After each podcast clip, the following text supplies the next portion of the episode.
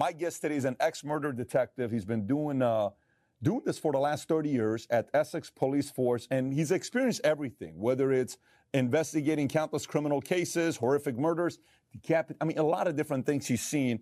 And I saw a couple of his interviews, and his expertise is interviewing the person that's being committed of the murder or the crime to gather intel to see if this person's guilty or innocent, or he needs to go gather more intel. And I think there's a lot of uh, uh, we can learn from that in any career you're in, maybe even in your personal life. So, having said that, Paul Mallory, thank you so much for being a guest on Valuetainment.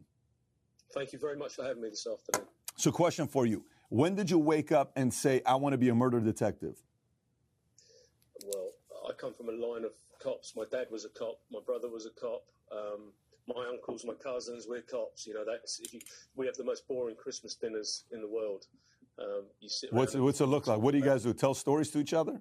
Oh man, it's so boring as well. You know, it's we call it swinging the blue lamp in this country, and um, and and everybody knows everyone. You know, I, I live in a county which is different to the states. There's 1.7 million people live here.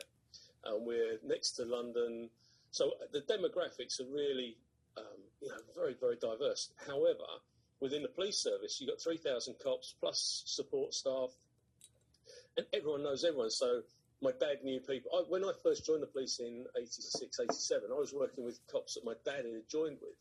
So I couldn't do anything uh, without them knowing. So, as an example, March 31st, 1989, my first major investigation, and I'll come back to when did I want to be a murder Yeah. detective.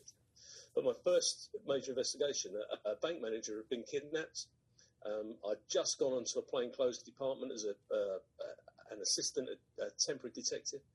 And this bank manager had been kidnapped, his family been kidnapped, and he's been taken to a bank to empty the vault. And I walk into the office, and the boss sits there and he says, um, Mr. So I said, Yes, sir. He said, I know your father. I said, Yeah, yeah, yeah, yeah. He said, um, Can you cook? I said, Yeah, I can cook. He said, You want to be on my team? I said, Yeah, I want to be on your team. He said, Well, then you can cook me breakfast for the whole team tomorrow. So I had to cook big English breakfast, you know, sausage, egg, bacon, beans, the Yeah. whole lot. For the whole, so uh, that was part of my acceptance, and there was 25 people there or thereabouts. And I knew then to be part of a professional team because to be on a murder squad, it's not about one person. You watch all the glorification of how somebody solved the murder. You know, this isn't um, 1890s. This isn't Jack the Ripper. This isn't Sherlock Holmes. This is one team, but a team that's made up of so many different people. Now, I don't know how that correlates in the US, but you can't do these things on your own in the UK. And I knew as- from that point onwards that all I wanted to do with deal with was major crime. That was that was my life. Now, now, let me ask you this. So yesterday I'm interviewing uh, a uh, former um, uh, sniper. He had the longest shot, and I think he's from Britain, by the way. His name was Craig Harrison, I believe, right? Yesterday's interview, Craig Harrison, and uh, he had 80 confirmed kills. And I have I've interviewed other snipers before, and I was in the military before, so I've met snipers, and they typically have a very similar DNA. They're loners. They're good being by themselves. They're a little bit quiet. Some people think they're shy, but they're very observant of what's going on around them. So you can pretty much, you know, map out the patterns and the similarities between different between 10 different snipers, right? Absolutely. Did you notice a pattern with folks who are great murder detectives? What what what what uh, similarities do you guys have? I, th- I think um, if you've got an analytical mind and the ability to talk to people, then you can you can then start to fit in. But the you have to look at the, the, the minute detail. You have to understand what actually matters. You have to have um, a, a passion for knowledge, and that's what the common denominator is for murder squad detectives. Certainly in the UK, I've worked with some of the finest. Um, and I don't want to be blowing up their backsides, but you know, some of the finest detectives in the in the country, and I've been privileged to do that, and I've done some great jobs. And but we all come from the same, cut from the same cloth. But the fact is, the reason we, we, we did it or do it, or the you know the reason why they're still doing it is because they want to find out why that person's been killed, why they want to bring the right person to justice. They want to understand how we've got into this situation where there's a body in the mortuary and a post-mortem is going to take place. They want to bring the closure about for the family, and this is what it's all about. It's about the the focus on the family and how they can be dealt with and, and the service that they provide. And I, I think that that's the biggest asset. I, I want to go a little bit deeper. I mean, I appreciate that, but I want to go a little bit deeper. This is what I think, and, and correct me and say, nope, that's irrelevant. And if yes, tell me which one of these is the most valuable asset in your world, in your industry. So, the importance of uh, uh, uh, gathering intel, which is researching to me. You're good at researching. So when you're sitting down with somebody, you've asked all the right questions from the right people, you have intel. Number two is human nature, knowing how to deal with the person you're talking to, where you lead to being trusting and somewhat understanding, maybe a little bit of levity to bring the guards down where they're willing to yeah. sit down and talk to you. Uh, maybe a, a, bit of humility where you're not too cocky and arrogant because they shut down when you're too cocky and arrogant and you're pushing them too hard. Which one of those, like, I want to know things like that. What's the most valuable quality of the best person in your field? The ability to communicate. But communication is a two-way thing. It's as well as well as using this. It's about using these. So it's about talking and listening, and being able to glean information as you go along, and be dynamic in the way that you you work. You can't always there's no prescription around um, or menu around dealing with murders. That said, there is a guidebook which it, it literally starts at point A and point and goes through to um, point Z. But you have to be a free thinker, but you have to have that ability to communicate and engage. Because if you can't engage with the suspect, with the families, um, you, with the uh, we have here, you have a DA's office, we have the Crown Prosecution Service. If you can't engage, whether that be in an oral way or whether it be in a written way, you're not going to succeed, and you've got no place in you know in that particular job because you need to be able to do that at the lowest and at the highest level because you will be dealing with the lower end of society with in, in some cases, but you'll also be going to the upper end of the market when you're dealing with some families, the judges. I mean, the judges are very well esteemed in this country in the same way they are there. They're not voted in here, um, but you know that you've got to be able to communicate, and that's the greatest skill that murder squad detectives have. Let's let's uh, let's let's uh, you know unpack that. So you're saying the lower end of society. So to be able to communicate with the lower end of society, give us a few uh, uh, approaches you got to take that works and what doesn't work in communicating with the lower end of society? Because you, you I'm assuming these murderers, they, uh, they, don't have to really talk to you, right? They don't have to tell you anything, right? They, uh, do they have to tell you anything? You have to figure out where to gather the intel from them, right? But, but you see, social deprivation is, you know, it's, it's rife in your country, it's rife in our, our country. So, for instance, you, you've got an area that's particularly poor, um, somebody gets killed, and the residents do not want to engage. They don't want to engage because they're seen as being police informants. It's about that the communication to bring them along with you and give them the appropriate reassurance that they're going to get that support. Now, some people, we have a witness protection scheme here, same as you do in the US. Um, some people need to go on that, but actually, it's around that community liaison and making sure that you're getting the the right vibes across to the, the, the, community leaders, if you like. And I think that that's and that's particularly difficult at the moment in, in this country with some of the um, some of the popular press. The police are getting a really good, figuratively speaking, but they're getting a good kick in at the moment from the media. And it's about um, offering that public reassurance and that customer focus. So, but that goes right across the board. So it could be, you know, a kid's died of a drug overdose. They come from a poor background. It's about making sure that the parents get the best service because people should not be written off just because from where they come from or what their social status. You know, but popular society would write a, a, lot of people off, and that is totally out of order. That's so wrong. But the police, I think they're very skilled in it, despite what is said by a lot of the media. They're very skilled in, in, in what they do. So, so going back to it, lower end of society, when you're dealing with the lower end of society, and specifically, let's focus on a person that is being accused, charged with a murder, okay? And mm-hmm. that if you're speaking to somebody who potentially just took someone's life and they're qualified to be part of the lower end of society, what method of communication works with them and what doesn't? So, it's very difficult because in this country, in the same way as, as the states, they have the rights of silence. So to engage with somebody when they're sitting across the table, they've just killed somebody. Was a, we dealt with a guy called Justin Chant. He was the victim of a murder. Um, he'd been bullied, he'd been harangued, he'd, he'd, gone through so many different things. You weren't ever going to negotiate with with his killer. There wasn't a chance. It wasn't. You had to prove that 100% because he wasn't ever going to talk to us. He, you know, he can ma- maintain his right of silence, and um, and the police have to prove, and the police should have to prove it as well. In the same way as, as anything that you know, it should be in this country. In the same there, it's beyond reasonable doubt. You can't negotiate with someone like that.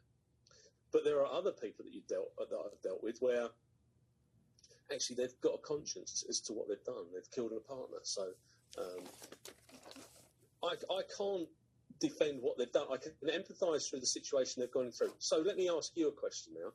What do adults argue about? As, as couples, what do ad, adults argue about? I'll tell you. Money, family, kids, sex. Exactly. Okay. Exactly. So when you're sitting across the table from somebody who has killed their husband because every night they've demanded rough sex with them, that they've beaten them about, that they've knocked the kids about, you can't sympathise with them, but you can actually understand where they're coming from, and if you can get that across and start to start to help them with the process because they're going to jail. Make no mistake, and it could be that they go to jail for murder, they go to jail for manslaughter, as it is in this country. If you can start to empathise and start to unpack what they've done, then that gives them a greater opportunity. The lawyers wouldn't agree. The lawyers are there to make them you know, no comment, no comment, no comment. They're not going to talk to us, but it's about the questions set and the way that we prepared ourselves in order to interview them. And that's that's what you need to do. What, what's your open-ended? So, so walk me through one. Give me a story and walk me through what you opened up with. What question did you? So, give me the setting. I'm sitting down with this guy who's being accused of X, Y, Z. He's this age. He's this. He's that. And here's how the conversation started about. Give, give me an example. So, Danielle Jones, She's still missing. She went missing in June 2001. Her body has never been found. Okay, her uncle has been subsequently convicted, and he's still in jail. He's been there 20 years. He won't tell anybody where that murder is. I was selected to interview him uh, with a colleague, and the opening gambit was basically, "This is your niece, Stuart. This is your niece. Uh, why? Tell us what's happened." And you you start to build into the relationship between him and his niece and how you know have things gone wrong. That's that's the only way you can do it. You've got to take it from the front. What you'd actually do is you'd, you'd ask people to explain themselves. Tell me something about yourself. That's how you would start the conversation. The problem is that not everybody can answer that question because they just can't. They don't know. I could say to you, tell me something about yourself, and you tell me your full story because you're an open book. But some people don't work like that. So you have to pick the pages apart. You have to look at each chapter of the story, how how that particular relationship would have developed, how it's gone from one point to another point, and basically where is the body of Danielle Jones, and and that remains her body's still outstanding, and I, I, I only you know I wish to God that he'd just tell everybody where the body is, but I'm not sure that he ever will. Give me a successful one. So that's an unsuccessful one where you guys weren't able to get uh, uh, the information you wanted. Give me a story of somebody that you never thought it was going to be happening. They were not open minded, but you were able to get the information. How and why? Right. So um, a lady called Hannah Phillips. She was um, an elderly lady, and she lived with her. I believe it was her, um, her daughter and her, her son-in-law and there was a an argument in the house. She has, it turns out, been pushed over, banged her head. She's died. This guy has wrapped her body up in a tarpaulin, uh, a big plastic sheet, taken her out into a rural wooded area. Before he actually took her there, he went and found a suitable area. He dug a hole um, deep enough to bury the body.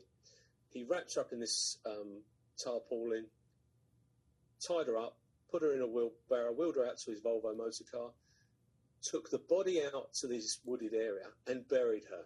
Now, there were, there were a catalogue of lies that were told because they reported her as being missing. uh, so on and so forth. Myself and uh, a guy called Paul Thomas, smashing fella, uh, we were detailed to go and arrest and interview this chap. We go and arrest him, and because he's saying nothing, I haven't done anything wrong, I haven't done anything wrong. But and he was very, very, he wasn't open to to it at all. You know, oh no, no, no, no. By the time we got him back into the custody suite, and we he then opened up. He realised that what what had gone on um, was wrong. He he needed his conscience started to kick in, and what he actually did was he identified where the body was buried. He took us there. He put um, a, a, forensic suit on, a white forensic top to bottom forensic suit on, a mask, a whole lot. He's handcuffed to us, uh, and we took him out to where the body was, um, the deposition site. And the forensic guys recovered this lady's body, and he, he was subsequently convicted, uh, as was his wife. From and, that, and, that's you know that's a, that's a success because the family would have never got the body back. Um, it's it, look, I would say it, wouldn't I? But it was because we were good communicators that he actually gave the body out. So from the moment of I don't want to talk to you guys to the moment of going to showing you where the body is, how many hours or days is that? Well, we, you, in this country, you can only keep someone for up to 36 hours. 24 hours, then a further 12 hours, and then they go into a um, warrant for detention. But it wasn't a long, long time. It was several hours before he actually told us. He'd obviously been playing on his mind for some time. Was he was um, he emotional? Was he crying? Was he in a state of like? Uh, oh, I, yeah, he was absolutely devastated because his, his mother-in-law's dead and he's gone and buried her body. Um, yeah, it's. It, I mean, some people will never crack, and some people will. They'll tell you, but as I say, the legal system in this country, I think, is a great legal system. I think you know everybody's entitled to defence, all those types of things. So so far one of so far one of the things that I got from what you're saying is is if it's family, you you negotiate with them based on conscience because they're feeling guilty, they're regretful. That's one of the ways. Yeah, you try. I mean, you, sometimes you won't negotiate because they hated them so much that they're quite pleased that they're, they've gone. Um, I mean, and, but they're all tragic. There's no, there are no good outcomes to any of these because somebody's died. At the end of the day, someone has died, and they've died at somebody else's hands. So, I mean, I've used the phrase before: a murder is a murder is a murder. It's the technique that is used in order to do that. Now, in the UK, our gun crime is far lower than the US. We haven't got right to bear arms. There's no Second Amendment. Is it Second Amendment? Yeah, you have Second Amendment. But you guys have, have a lot of stabbing. You guys got a lot of stabbing. Correct. Yeah. So that that is you know that is the um, the weapon of choice at the moment, certainly within the gang culture and in some sections of society. Uh, the knife, and it could be from a modelling knife through to a Bowie knife to a machete to whatever, but that is the way. But the point I make is, fortunately, guns aren't as prevalent here. So if a cop turns up to a a job where there is a gun that's being brandished, nine times out of ten, that weapon will be illegally held. Nobody will have a semi-automatic rifle. Not, they'll have a shotgun. They'll have a rifle for killing deer. But the fact is that most people, if they present that and the armed police turn up, they've got a good chance of getting shot. Because whereas I watched a, a video the other day, of somebody in Oklahoma running around with a with a what he called a pistol. It looked like a rifle, and he's doing a Second Amendment audit, and I'm thinking, come on, man, this is this is ridiculous. We don't have that situation here. So, you know, for murders where where someone's been shot, yes, we have them where they have been shot. We have illegally held firearms, or we'll have a shotgun that's been sawn down, so it makes the barrel shorter, easier to use. Um, What's the most disturbing case you you were assigned? Most disturbing case, and maybe the most disturbing scene you've ever been a part of? Um, I think the uh, murder of a lady down in a place called Southend, which is down on the coast. Um, she split. She came over from Zimbabwe. They were they came over as uh, medical refugees. Nice family. Um, her husband decides that he's going to have a relationship with another woman, and the wife isn't very happy with this.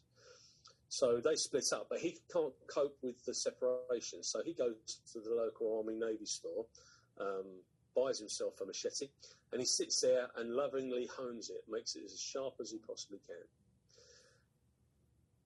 the lady takes the, the children to school, and as she walks away from the school, he walks up behind her, and he severs her head with one blow, takes her head off of her shoulders, with the exception of 2.5 centimeters, one inch of skin that's holding her head on.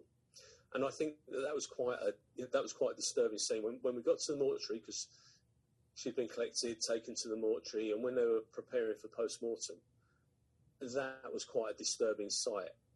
There are no good post mortems. They're very interesting um, from a from a biological or medical perspective, but none of them are particularly good. And I've been to quite a few, unfortunately. What ended up happening to that fellow from Zimbabwe? He got locked up. Got locked up for life. Now that's the difference. Here, uh, life could be up to. Well, you can get a full life sentence. Um, the police officer that's featuring so heavily in the media at the moment, um, who will remain nameless, he's just got a full life sentence, and so he should. He killed that lady, um, Sarah Everard, and he deserves everything that he gets. Um, but life could go from 12 years to full life sentence. Very few people get full life sentence. Really? No, no, one goes to the chair here. Got it. Got, what do you think about the chair? Do you agree with the chair, or you, you think it's good that you guys some, don't have the chair? No, I think uh, under some circumstances, and I'll get I'll get shut down by some of my colleagues, but under some circumstances, yeah, I do. If what I do, think that it's beyond reasonable doubt, if there's DNA, if there's never ever any chance of it being anybody else, then you know what? If you kill a cop in this country, then you face the consequences. That's my view. If you've if you've um, if you're a predatory paedophile and you've killed children, and we can prove that you've killed them, you're no good to humanity. So if that's, you kill that's the brutal, I make no apologies. No, there's a lot of people that agree with you. You're not alone there. There's there's probably a few billion people that agree with you. It's not a, a a, a, very small percentage of the population that would agree that wouldn't uh, agree with you. But let, let me continue on a, on a different route. So many of these cases you've been a part of. You know, a lot of times in movies you see the good cop, bad cop. One guy comes in, says, "Hey, you want a cigarette? Here's some cigarette." Another guy comes in, "Tell me the truth." Hey, John, get out of here. Let me talk to you about. Is that just movie stuff, or did you guys use yeah. some of those? Ta- okay, got it. I figured. Yeah. A good good cop, bad cop can come in in many different guises because I could be miserable anyway. I don't need to. I don't need to be sitting opposite a suspect to be um, miserable or, or straight faced or whatever. They're not my friend, but my job, my job is to get them to talk to me. Okay, so I will. I would work within the law because the law is very clear around the way that you obtain confessions in this country, um, and I would deal with them in a professional way. Most murder suspects in this country will have a lawyer present. There are very few that won't have legal representation. Um, some will tell you they've done it. Some will tell you, you know, that they won't. I mean, you, you talked about talk about a disturbing one. There was um, one that really sticks in my mind, and I remember I remember more. It was a, a now Colchester, for your American um, listeners, is the oldest recorded town in Great Britain. Okay, it was there for the Romans put it there. And this is a local town to us. It's a it's a military base. It's where a parachute regiment are, and there's Roman walls and there's Roman amphitheatres and there's all that. It's it's, it's a great place. This chap was convicted of fraud of all things, and for which he got seven years in prison. He went to prison, and whilst he was there, he developed a toothache. So they sent him to local hospital in a cab. Okay, three hundred pounds, four hundred dollars later, the guy still hasn't come out from his treatment. So the taxi driver, who's obviously very bright, thought, "Oh, this is a bit strange. He's not out." So they go and try and find him. In the meantime, he's gone from one county, which is in Kent, to Essex on a train. He's gone to his home in Colchester, where his wife was, and he stabs her to death in front of their baby children. And I say baby, they're toddlers, they're running around. And when we turned up at that scene, there were blood-stained footprints where the children had been running through their mother's blood. That is heartbreaking. That is absolutely heartbreaking. You know, what a cruel bastard. And those sorts of memories will stay with me for the rest of my days because it's it's when your public service kicks in. It's when you're there to work for the victim. You're there to work for the family. You're there to make sure that justice is brought about, and that person that took that lady's life goes to prison for a very, very long time. Psychologically, what, what do those things do to you? The, the, the, do you have ever, you have flashbacks, you have middle of the night, you wake up with nightmares? Does it do anything like that to you? Because, you know, many people in your world tell me stories like that, but I wonder what it does to you. I think it makes you more, look, I, lo- I love life you know, it's what we're here for, isn't it? And I, mm-hmm. I love my grandchildren and I love everything, you know, that's wrapped around me. But you become a bit of a fatalist. You understand that it's, what was Anthony Hopkins who said, you know, none of us get out of here alive. Mm-hmm. But it's the choices that you've made or the choices that somebody else has made for you. And do I, do I have dark moments? Yeah, I suppose I do, but I'm not, I don't hang on them. I remember, I remember every post mortem that I ever went to. I remember standing next to a lady who had taken her own life on Christmas Eve in a mortuary, and w- there was no viewing gallery, and the, the uh, pathologist is undertaking a, a post mortem on her body. They stick with my in my mind, telling her family that we'd found the body of their their mother. You know, they are the things that stick with me forever. But that's not going to dent me as an individual because it's like saying I, I, wanted, I wanted to join. I want to go on a murder squad, but I never want to see a dead body. That just doesn't work, does it? It's like saying yeah. I want to be a traffic cop, but I never want to go to a road collision. No, come on, do me a favour. It's not going to. Yeah, it's not going to happen. Makes either. sense. So you've got to be very pragmatic about it in your approach. Um, but you do take. Look, I saw a guy. My, my first um, experience of I'd, I'd, experienced deaths before, but the first guy um, that I'd seen as a horrific death um, he'd been decapitated in a, a, road collision. He was in the road, he knelt up, and as he knelt up off the road, he had a few drinks. Taxi came along and took him off, took his head off here. And that was that was horrendous. And I'd seen people that jumped in front of trains, and then at, at five o'clock in the morning, as the sun starts to come up in you know in June, July time, the sun comes up, and the birds are there picking at this poor chap's body bits, you know, that have been sprayed across the place they stay with you. Does that affect me? Yeah, it does times. I've been in tears.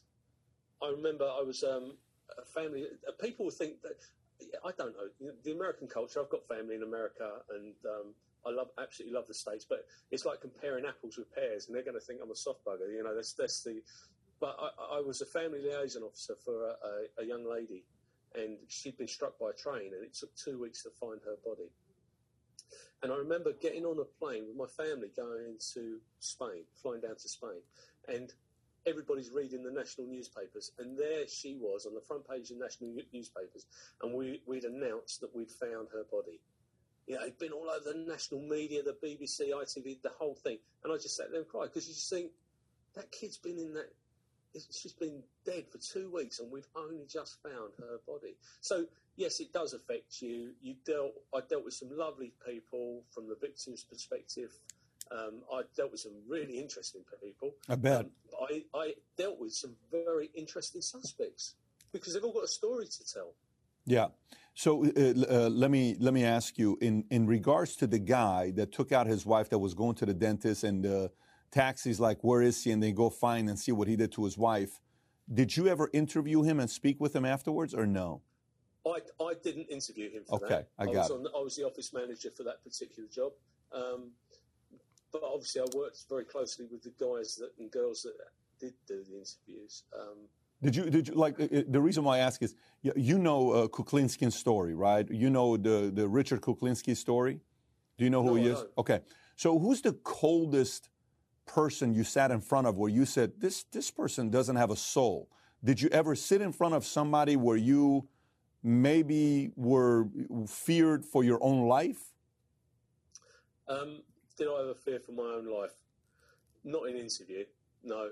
Um, I think the coldest man I've ever met was Stuart Campbell, and he's the man who killed Danielle Jones, and he's the guy that's still locked up.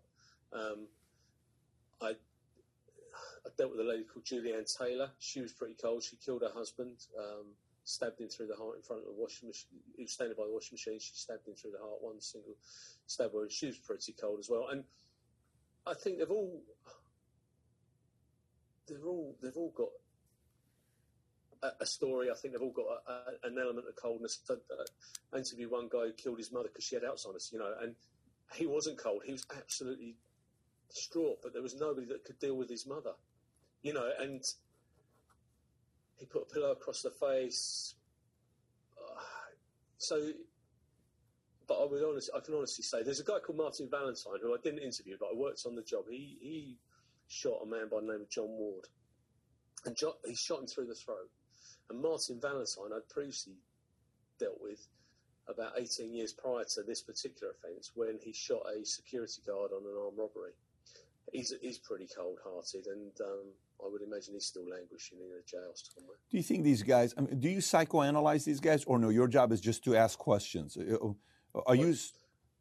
My job's to ask questions. That's it. That's we, not. We, we would be assessed by um, a psychologist for some of the jobs that we do to make sure that we weren't um, affected by them. That you know, if you if you interviewed somebody who's got a celebrity status, um, and I did that, we we had to be assessed by a psychologist to make sure that we were the right people, so that we didn't become starstruck. Who who was the celebrity that you interviewed? Is, is... Uh, a guy called Michael Barrymore. He was. Um, he, he was he was Mr. Saturday Night in the UK, and he was accused of um, of killing somebody, and it's never been proven. But yeah, what I interviewed him. Did he get out? Did, did did he end up doing time or no? No, no, no, no, no, no. He was. Um, there, there, was no no case to answer against him, and in fact, um, sadly, the, the man who's who passed away, his father, who's been championing his his, um, his cause, has, has um, recently passed away as well. But yeah, I mean, it's um, it's an interesting job. Uh, it's fantastic. It's it's a job that people pay money to do because, well, you look at all the all the crime series on the television, all the books, all the best, you know, the best books, everything. Um, it's all about crime, is it? Crime and punishment, murders, whatever it may be. The, they are the best, best series on television. It's amazing how and the most interesting podcasts. Yeah, people are fascinated by uh, uh, uh, uh those stories from from the coldest people where you know who are, are who end up doing what they do to others, murdering others. Do you do you get a sense? You've been in this world for 30 years. It's either going to be a very simple no answer, or it's going to be an answer with a lot of explanation. Do you think these folks, some of them are born cold the way they are, or do you yes. think it's a life experience situation, just a lot of trauma, bad experience with parents, mom, dad? Community, you know, all of the things that they experience? Or do you think some of them are just cold from the day they're born? They're born bad. You really they're believe that? Bad. Yeah, I do believe that. I think that, you know, the kid that's pulling the legs off of a, a, a spider today has got potential of becoming a killer in 20 years' time. And I really believe that because it's, it's shown that um, sex offenders, for instance, they start with uh, animal cruelty, cruelty um, lighting small fires, things like that. And then it just escalates to more sadistic behaviour towards other human beings, and that's you know that's well documented. So I believe that I do believe that some people are born bad. I believe that some kids are born into a situation that they make the wrong life choice. They'll go and commit a robbery. They're nice people in you know in essence they're a nice person, but the fact is that they've got life life choices. They've gone and committed a robbery. Someone stepped out. They've shot them. They've stabbed them. Whatever it may be. Did they go out of their way to do it? I don't know. I'm you know I'm not there, but I do think there are some. But I think some people are definitely born bad. How many total interviews have you done with murderers over the 30 years? What's what's the number? What do you think? Um, I think in excess of 40, which okay. isn't a huge amount, but that's you know it's quite a that's quite a lot. How many deaths have I been to? Innumerable. I mean, that's I, I couldn't tell you. I, I couldn't sit down and, and tell you, but yeah. So, so what what have you noticed, like from from that experience? What what tales have you picked up? What I mean, when I came in, you were talking to David, and he said, "Where are you from, Colombia?" And I said, "Be careful. He's sizing you up because he's trying to learn to see if you committed anything." I'm like, "This guy's a professional question asker." But uh, what have you caught any tales where? You know, you say, "Ooh, that reminds me of what the other guy did," and interesting. He just got uncomfortable. I must have triggered something here. Have you have you caught anything from body language from learning uh, by interviewing these people? Yeah, I mean there is an element of that, and I think it's the way that they answer their questions, and once they start lying, because we have to prove lies. As much as we need to find the truth, you've got to prove a lie, and you, I think you instinctively know when they're telling lies. Certainly, if you've got, but they're all, they're all. There's similarities because you've got a dead person, you've got a post mortem, but they're all so different. You know, the techniques that you might use. Um, a man by the name of Roger Turnell, he, he was murdered in his home. Um, gay male, travelled the world, um, and he was. They set light to his house. They set they set light to his premises. And when they got into the post mortem, they discovered that his hyoid bone had been broken. Well, the only way you're going to do that is through strangulation. There's no there's no other way that that's going to happen. Um, we launched a full on murder investigation. That family were completely different to the other families that I've dealt with. So you can't say the issue, the difficult ones is where the suspect and you can't prove it is a family member, and you get allocated to them. And and the family liaison in this country is absolutely. I don't know what it's like in the states. I know I keep saying that, but the family liaison in this country is, is a a skill on its own. And you will get placed, family liaison officer, you'll get placed with the family. But you could be sitting in a hotel room because we've taken over the entire house as a crime scene. You could be sitting in the hotel room with the suspect. And at some point, you might get that phone call from the boss to say, You've got to nick him now, you've got to arrest him or her. Um, we think we've got enough now to arrest him for murder. Or they'll take, they'll extricate you and they'll put somebody else in to do the arrest. 30 years of doing this, what have you learned about uh, men? What have you learned about human beings? 30 years of They're doing evil. this. They're evil. they're, they're, they're, they are, honestly, I didn't need to be in the police to work some of that out, but you know, there are some evil people out there. And we use a phrase, I used it earlier on, are they mad or are they bad? You know, and there are some very, very bad people out there. And I don't think any of them are trustworthy, if I'm honest with you. Anybody. No, look, why do it? That's a that's a real sweeping statement. But when, when you say something, oh, don't say anything, and you know full well you're feeding that in because they'll go and tell somebody. You start to get the rub around human nature, don't you? And that, most people don't do it for any bad reason, but yeah, you've got to you've got to be careful. How many times have you been married? How many times have you been married? Once. And you're still married to the same person? Yeah. Yeah. 30 What, what do you what do you do when you're talking to your wife and you're like, babe, I know you're bullshitting me. Do you call her out or do you just kind of like, what do you do? What do you do when that happens? Do you just not say anything? just got back. Man, She just got back. she just got back in. Um, no, I mean, I mean, you know what I'm saying. Sometimes with a knife through my heart. Paul Mallory has been missing for two weeks. yeah, yeah. You know, I've got I've got two wonderful sons. and- But you know what I'm um, saying? Like what, what I'm saying is like, you know, sometimes um, I'm, I, I'm in the, I've been in sales for 20 years and I've had a lot of weird people in my life who are bipolar and personality disorders. And I've been forced to study body language because I don't have a choice. I had to know a person who's got seven different personalities. Every day I had no idea who this person was going to be. So I'm like, who are you today? I'm like, okay, let me pivot, right? But when you when you're a parent now and you got kids and you're married and you know nobody walks on water. When your kid lies to you, your spouse lies to you, somebody is maybe not wanting to tell you the whole story, and you know it and you read it. What do you do about it? Mm, try and keep a lid on it. it's it's, diff- it's difficult. The worst thing is when you know, and I still find it now. I run a business now. I, I I run a company that um, we recruit cops. So when cops retire, we recruit them into the public or private sector. We've got a services site, so people have got their own businesses. They advertise us a few pounds, a few dollars a month. Um, but I still get to the point when someone says, if someone walks into your office and says, "Do you know what? I've really messed up here," you can almost forgive them. You can actually say, "Okay," as long as they tell you the truth. But Sure. when they walk in and say, "That wasn't. I never did it," and that's you know your first instinct is to go off like we have a phrase here, go up like a tuppenny rocket, and it's just. You, I, yeah, I can explode sometimes. I know you find that hard to believe, but I, I have got, uh, I can get quite animated. But I suppose that's that's a passion. Yeah, I, I- guess the, the reason why I'm asking this question is like, you know, uh, uh, to be doing this business and you're still married to the same. How, how many years have you guys been married? You said grandkids, so I'm assuming okay, 30 years. I mean, you have to know for 30 years you've been dealing with people who cheat, lie, steal, kill. Yep. And and, and you're trying to come home and say, babe, how are you?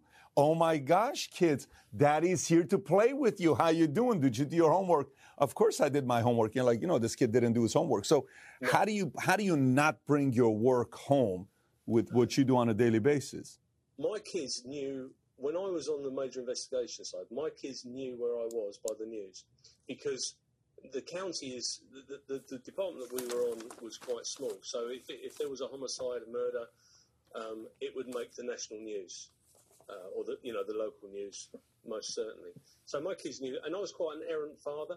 I tell you, uh, this this is a true story. My son um, plays field hockey. He's six foot five. He's he's a he's a giant now, but plays field hockey. I know that you don't play field hockey out there. Guys don't play field hockey out there. And he got through to a national final. And I was in Washington D.C. with the at the FBI Academy um, doing a job there. I should have been at home. I should have been at home. I should have been watching my son play hockey. Um, and you know, I'm doing it all by the phone. How would he get on? Yeah, he did really well. You know, you just think, oh, I missed out so much. But here's the other thing of that story. I travelled out there with a single pubic hair. Um, a young girl been been um, sexually assaulted, and a single pubic hair was found on her underwear. And we'd identified the suspect, DNA, the whole whole nine yards. But they brought into doubt how she collected this on her body. So we went and found a scientist at the FBI um, in Quantico. We went up there fascinating guy, a guy called Carrie Owen. You, you, you, couldn't wish to meet a nicer guy, but a more interesting. He's he's the man who found the um, the blood or the fibres on the on the break of the murder victim in in um, Texas when they dragged the black guy behind the truck, Mm. and and he found microscope, a you know, microscopic piece of debris, and they and they linked that car to the murder of that guy. Absolutely, he's fascinating bloke. Anyway, we, we go over there with a single pubic hair. I wasn't allowed to fly down to my family holiday in Florida. My parents had a house in Florida at the time. I had to fly all the way back to the UK for one day and then fly back to the States after. The kid, by the way, who sexually assaulted the girl, he got found not guilty by the by the court, by the jury. They they couldn't decide how that hair was found on her on the inside of her clothing attached to her body. He said that he'd urinated in a particular place, the hair had been secreted, it went onto her inside of her clothing, blah blah blah. Anyway, Did, did, did the kid ever commit another crime later on in life or no? he got locked up. He, in fact, within three days, he went out, committed a robbery, and he got locked up for five years. Got it. Good. Um, we get on a plane flying down to Florida, US Air, into Charlotte, from Charlotte down to um, down to Tampa. Excuse me. Kids have got the F- FBI hats on. So this isn't long after 9/11. Um, yeah, so everyone's a bit twitchy around it. Guy walks up, says to the kids, and the kids are about three rows back, but they're in double seats, sitting on their own. We didn't want to sit with them, have them sit with us. They were a pain, you know. They're just, oh, can we have this? Can we have that? So, and the steward says, um, where'd you get the hats from, guys? Because got FBI hats. I said, oh, my dad's just been out. Our dad's just been out to Quantico. Brings over a bottle of whiskey. Says, we welcome law enforcement on US Air. He's been my friend ever since. Ever since. Wow. And I, and I still keep, he still lives in Charlotte, and I still keep in touch. That's cool. That's cool. Yeah, it is cool. It is cool. But you know, we're lucky. Police, police guys and girls are lucky. It's a, it is a great job, despite the popular media giving them a kick in on a regular basis. Some of it is deserved, some of it's not. Um, it's still a great job. Great job. It's still a great job. So, you know, it, it, the, the, I- I would be so curious to know who was the first person in your family that became a cop? So, um, my grandmother's uncle left Ireland, went to New York, and became a flatfoot up there. That was in about 1920, 28, something like that. Um, my, I had another uncle who joined the police service in 1934. In fact, I've still got family in the police today. My nephew's still serving um, as a civilian member of staff for the police service, and I've still got family in the Irish police in the Garda. So, and it's it's been like that since, as I say, at least 1934. I, only reason I asked that is because whoever was the first person probably sold the career as so honorable and great that others wanted to follow it. Because, you know, there there there, there has to be, uh, you, you know, sometimes uh, I have a friend of mine. Him and I joined the army together. We got out. Everybody was asking me, how was the Army? Best decision I made in my life. They asked him, how was the Army? Worst decision I made in my life, right? And that guy's kids are probably never going to want to serve the military. If my kids want to join the military, I'm okay with it because the military really shaped uh, uh, my life in a big way. Yeah, Yeah, so absolutely. it's interesting hearing you say good things about the life of being a cop. Well, well, Gladys Knight. I mean, I'm, I'm really into my music, but she, what was it she said? Could it be that it was also very simple then, or has time rewritten every line? And if we had the chance to do it all again, tell me, would we? Could we? And yeah, I would. If I started again tomorrow, I would go back and join the police service. It is the greatest job that I've ever, ever done. Well, Paul, I got to tell you, I've enjoyed talking to you, man. I, th- this has been really uh, uh, uh, insightful, disturbing at the same time with some of the stories. Uh, uh, re- relieved to know that some folks got justice, uh, and uh, uh, grateful that some people like yourself choose to uh, get into the profession that you're in because it's so necessary. And I res- respect the folks in your world who do the good job, do, do, do, do it the right way, because the world without you would be a very difficult world and very painful for many people out there. So, having said that, thank you so much for being a guest on Valuetainment. Thank you, sir. It's been absolutely brilliant to meet you. And uh, when I'm down in Florida, I will take you for a warm beer somewhere. Oh no, you drink cold beers down there. Come on down. It's all good. Come on down. I'd love to entertain you. I'll host you if you're down here. You just let me know. Oh, I, I, I will be there. I've got friends and, and clients down that way. I look so forward to it. I'll, I'll, uh, and same goes when you're in London. I've got some very swanky places that I can take you. To. Swanky places. I'm curious to see some swanky places. Yeah. Well, I, I don't know if it's. Going, I'm a volunteer at the Tower of London. Have you been to England? I've been to England. I've been to London. I don't know if I've been to the Tower of London. I don't think I have. Well, every Tuesday night, um, they I'm there, and they do a thing called the Ceremony of the Keys, where they lock the tower up, and they have done for the past 700 years. And if you want to come, I'll take you there as my guest. I'd love to. I'd love. It's a beautiful city. I have great experience when I go there. So, once again, thank you so much. Take care of yourself. Nice to see you. Take care. Bye bye. So thoughts? Would you want his job? Would you want to do what he does? Could you do what he does?